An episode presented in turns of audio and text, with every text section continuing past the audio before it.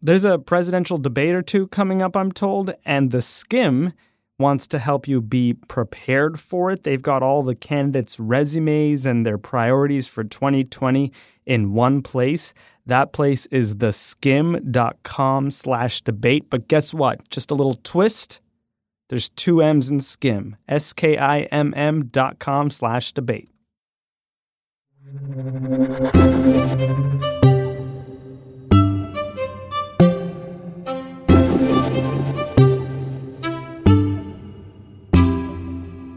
Lauren Dake, you cover politics for Oregon Public Broadcasting. Something very strange is happening in your state capital right now. Could you tell us what exactly that is?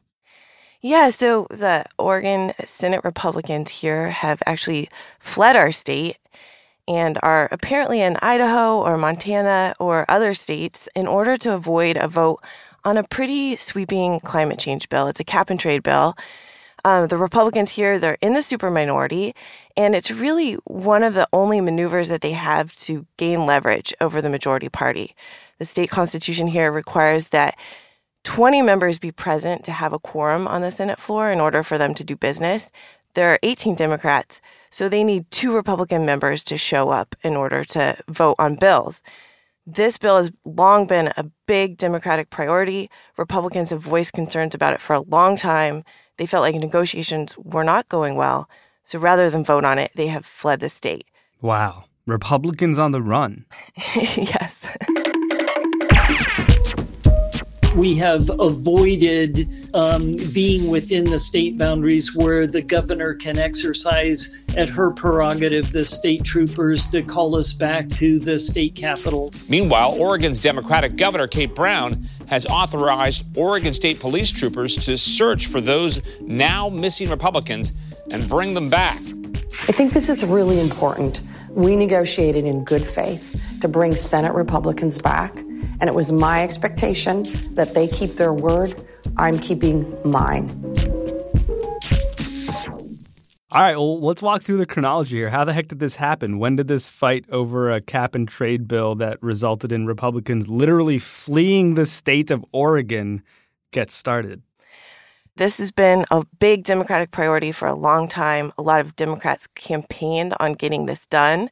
Then they had the supermajority in both chambers, so they thought, you know, it was definitely going to happen. Future generations will judge us not on the fact of global climate change, but what we've done to tackle it.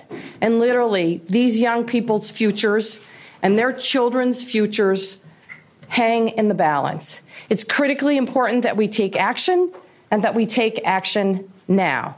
Republicans have been trying to make changes to the cap and trade bill from really uh, the start of the legislative session, really before the session started. Fundamentally, though, they just do not want this bill to pass. This is a carbon tax, and it's the most inefficient, complicated, and expensive way to address reduction in carbon dioxide emissions. And so the bill made it to the House floor earlier this month. And then as it moved through the Senate, got closer to the Senate floor, negotiations broke down over there, and the Republicans fled for Idaho. What's the plan with fleeing the state? I mean, that, that can't really be like a long term plan, can it? No, I mean, I think the idea is that they are outside of the Oregon State Troopers' jurisdiction, so they can't be as easily compelled to come back to the state Senate. Has anyone heard from these Republicans since they left town last week? Yes, they are talking. I am doing the work of my constituents by avoiding saddling all Oregonians with this horrid piece of legislation. One Senate Republican sent me a photo of a sunset over a lake from what? his cabin in Idaho. Why? um, just to show that, you know, they're in no hurry. They're in this lovely spot. There was a great Wall Street Journal story that came out yesterday talking about how they've bought burner phones because they think that the Oregon State Police could track them using their cell phones. So they are texting. They're actually all over. I mean, the Senate Republican who's in the cabin sending pictures of the nice lake that he's looking at to a bunch of different people. He was on Fox and Friends. Okay, so you are you're on the run right now, kind of. Um, although well, kind of hiding in plain sight. right. Uh, people know what state you're in. uh, for the most part. But how long do you have to stay out of the state?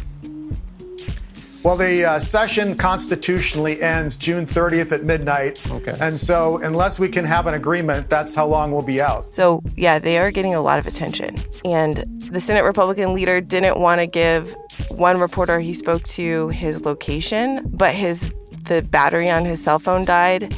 So he called using another Senate Republican's phone, but everybody knew where that Senate Republican was, so he sort of unwittingly gave away his location so they're just really trying to figure out how to be on the run. Is it legal what they're doing? I mean, they're abdicating their responsibilities and they're getting paid to do it? The Senate Democrats are fining them $500 a day for every day that they're out of state. And they're trying to also ensure that they don't get paid. And in the meantime, what's does that mean nothing can happen in Oregon legislatively? yeah, you go to the Senate floor in the mornings. Every morning they're gaveling in. The Senate Democrats are gaveling in to a half empty room. Because we have 18. Everybody knows we need two more. And uh, I don't think there's two more in the building. How do people in Oregon feel about this? It's got to be kind of weird. Is this the first?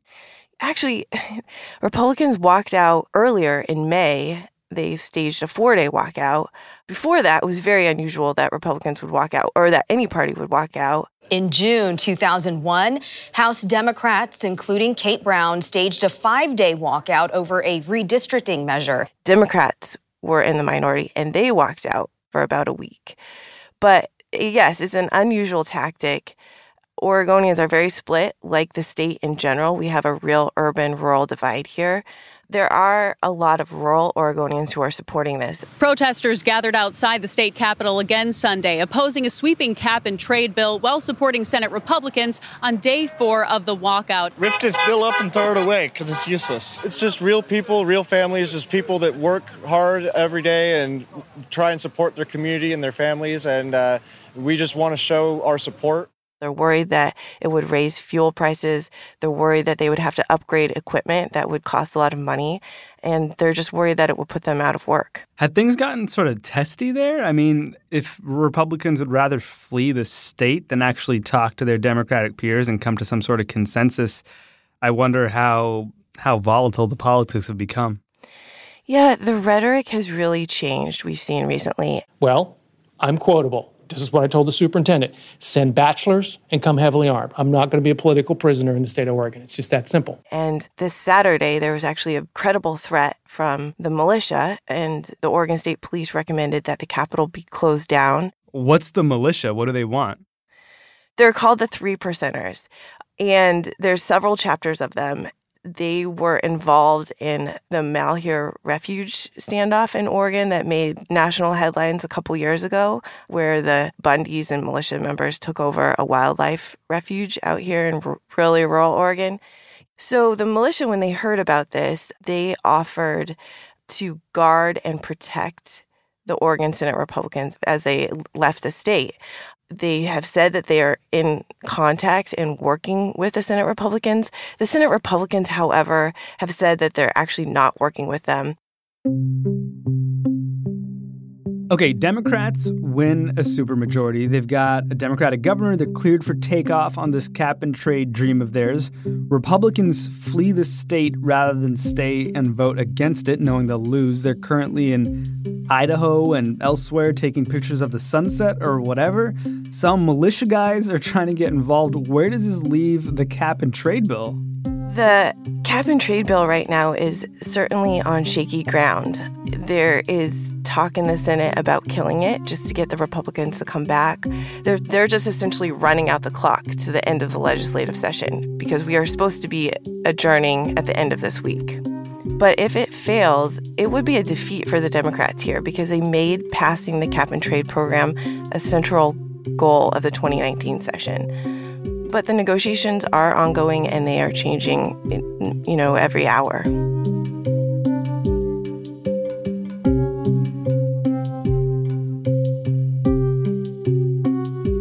Lauren was right about things changing every hour or so. We spoke with her this morning, and since then, the Senate president in Oregon, a guy named Peter Courtney, came out and said that this cap and trade bill will not pass. And that just created even more confusion. No one seems completely sure if this is a maneuver to get Republicans back to the Senate to vote on stuff before the legislative session ends on Sunday, or if the state's Democrats are actually giving up on cap and trade for now. What's clear is that Republicans want nothing to do with cap and trade, which is funny because it was a Republican who introduced cap and trade to the United States to begin with. I'm Sean Rameswaram. That's next on Today Explained.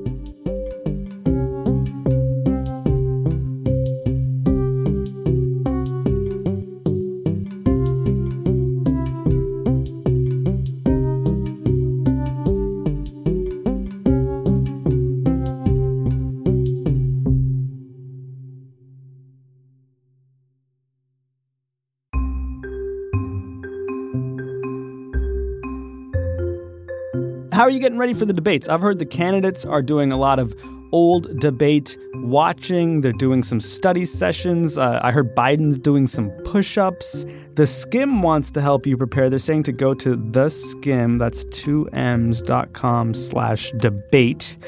And boom, there you go. It says uh, the road to 2020. There's lots of stars up at the top of the site. It says Democratic primary debates, how to watch, what to know, who's running for the president, except it says who's running for prez. Uh, the Republicans. It looks like it's Donald Trump and Bill Weld. Then it's who's running for prez, the Democrats. And oh boy, there's a lot of them. There's some cute graphics going on. Let's click on one of them. Let's say Elizabeth Warren. That takes you to Elizabeth Warren's pitch for 2020, The Who, The Resume, The Elephant in the Room. It's about her ancestry. The 2020 policies. Check that out. You got a whole lot of information there waiting for you at the skimm with 2ms.com slash debate.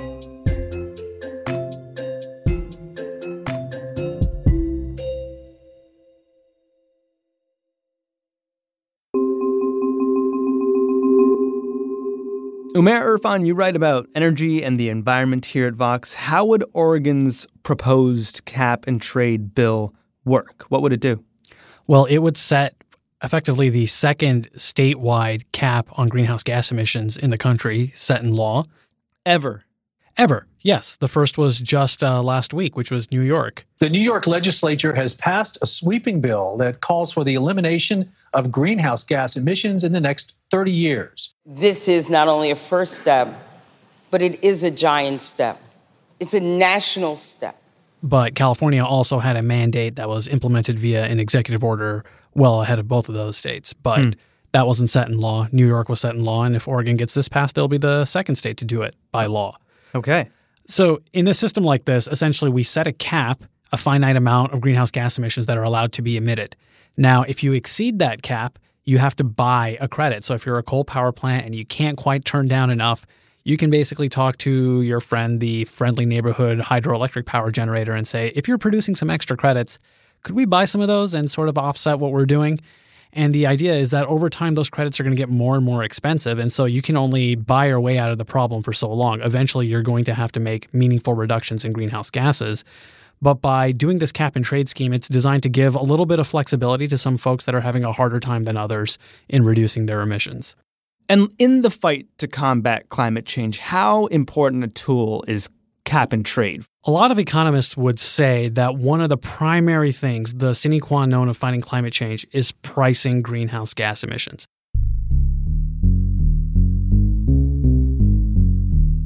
we have to create some sort of disincentive financially to pumping out carbon dioxide into the air. Cap and trade is one way of doing that. Another mm way of doing that is taxing carbon dioxide directly.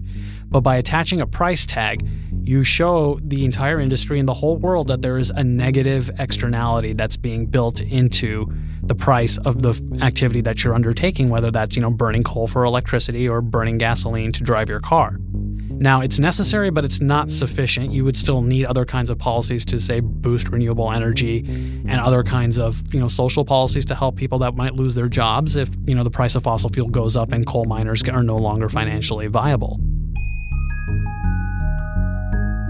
But definitely foundational to all of that is a price on carbon dioxide emissions, whether that's through a tax or a cap and trade scheme. Where did this idea even come from? I remember like starting to hear about this during the Obama years a lot, but is it older than that? Oh, yeah. This is a market based way of controlling pollution. And that should kind of hint at the fact that this is something supported by free marketers, people like Republicans. We've set an ambition, an ambitious reduction target. And applying market forces will be the fastest, most cost effective way to achieve it. One of the uh, first implementations of cap and trade was actually with sulfur dioxide in the early 90s under the George Herbert Walker Bush administration. This was something done to wow. control sulfur dioxide pollution, which was a main ingredient in acid rain. So, we're allowing utilities to take to trade credits among themselves for reductions they make to let them decide how to bring aggregate emissions down as cost effectively as possible. And it actually turned out to be very effective. In pricing carbon dioxide, what we're doing is we're pushing the cost of climate change back onto the people that caused it in the first place and are best positioned to get rid of it. How much of a game changer would this be for Oregon? Oregon is about 50 50 in terms of power generation, uh, clean energy, and fossil fuels. It gets the majority of its electricity from hydroelectric power. And then um, on the clean energy side, it's a lot of wind and nuclear energy. But on the uh, dirty side or on the fossil fuel heavy side, you know, that gets about 31% of its electricity from coal and about 16% from natural gas. And so, on balance, there's still a lot of fossil fuels that are out there that need to be curbed. And a lot of that could see price increases under a cap and trade scheme. Hmm. And so the people that are dependent on fossil fuels or, you know, the fossil fuel generators, those utilities are less than pleased about this, as well as some of the folks who live in rural areas and depend more on things like trucking and diesel fuel and whatnot in order to do their work or to generate heat and power for their facilities. So there's potential this bill really hurts people living out in the sticks? Well, the bill as structured has a lot of carve outs to try to mitigate the impact on individuals, specifically, you know, low income people to make sure that, you know, their electricity rates or heating rates don't go up too much. And on balance, you won't see too much of an increase in terms of things like, you know, gasoline prices and whatnot. The people that are going to be hit are going to be the bigger, you know, industrial polluters, the big companies, the steel mills, the uh, manufacturing plants, and the power plants. And eventually those costs are going to be passed out through the economy. That's the fear is that ultimately, you know, the consumer will end up paying for it somehow. What's popular support like on this in Oregon? It's been fairly high. I mean, remember Democrats won the last election. They some of them campaigned on this issue and they won supermajorities. Democrats say that they're confident that if this bill were put on a ballot, if this was made a ballot measure, that they would still win. Hmm. It's just that they want to get it through the legislature because they have a lot of momentum and they think that climate change is an urgent issue that demands action more quickly rather than slowly. So if this goes well in Oregon and in New York, which just passed this, what, last week you said? Yeah. Is there a chance that more states will reconsider cap and trade? Yeah, I mean, Oregon is kind of an interesting case because, you know, it's not New York and California. New York and California are very big states with large populations and huge economies. Oregon ranks 27th in population, it's 38th in greenhouse gas emissions. Hmm. So if they can come up with a business case that sort of makes sense for reducing greenhouse gas emissions that affects, you know, a smaller state, then a bunch of other smaller states could also see a viable business case. They could be laying the groundwork for states like Washington, for Idaho, for their for their neighbors, but also other states in the middle of the country as well. How long before a state like Texas does something like this? Texas does have a lot of momentum. They are the largest wind energy producer in the United States. What? Yeah, eh, the wind at night blows strong at height. Deep in the heart of Texas. I had no idea. The windy state. Yeah, definitely. Uh, Sorry, Chicago. Yeah, that's unfortunate for them. But Texas also has a very large oil and gas sector, and they're pressing hard on both of those uh, levers at the same time. So they need to deploy clean energy, and they're happy to do it, but they're not really ready to pump the brakes on fossil fuels just yet. And there's a lot of political support behind them. It's a powerful and very wealthy industry in the state. Which do you think comes first? A state like Texas passing cap and trade, or the federal government doing it for the whole country? That's a really interesting question. At the federal level, there's some momentum that's building. We here in Congress, we heard about the Green New Deal sure. being sort of this uh, set of principles that now every presidential candidate has to kind of answer for whether they agree with it or not. Yeah. So certainly there's a lot of national momentum building, and we've seen this happen with other policies as well, where the federal policy kind of outpaces what happens at the states.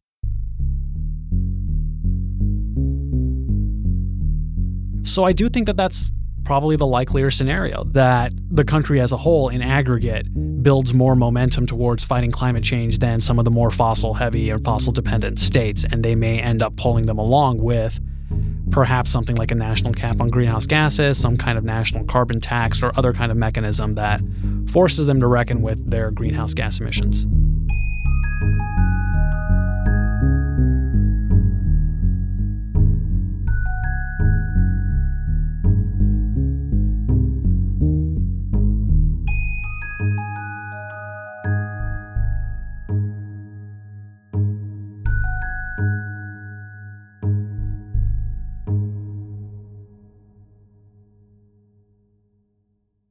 Thanks to the Skim for supporting the show today. That's Skim with two M's, of course. Right now at the skim.com slash debate, you will find the things that you need to prepare yourself to watch the Democratic debates, which are on Wednesday and Thursday. Before you watch, skimm.com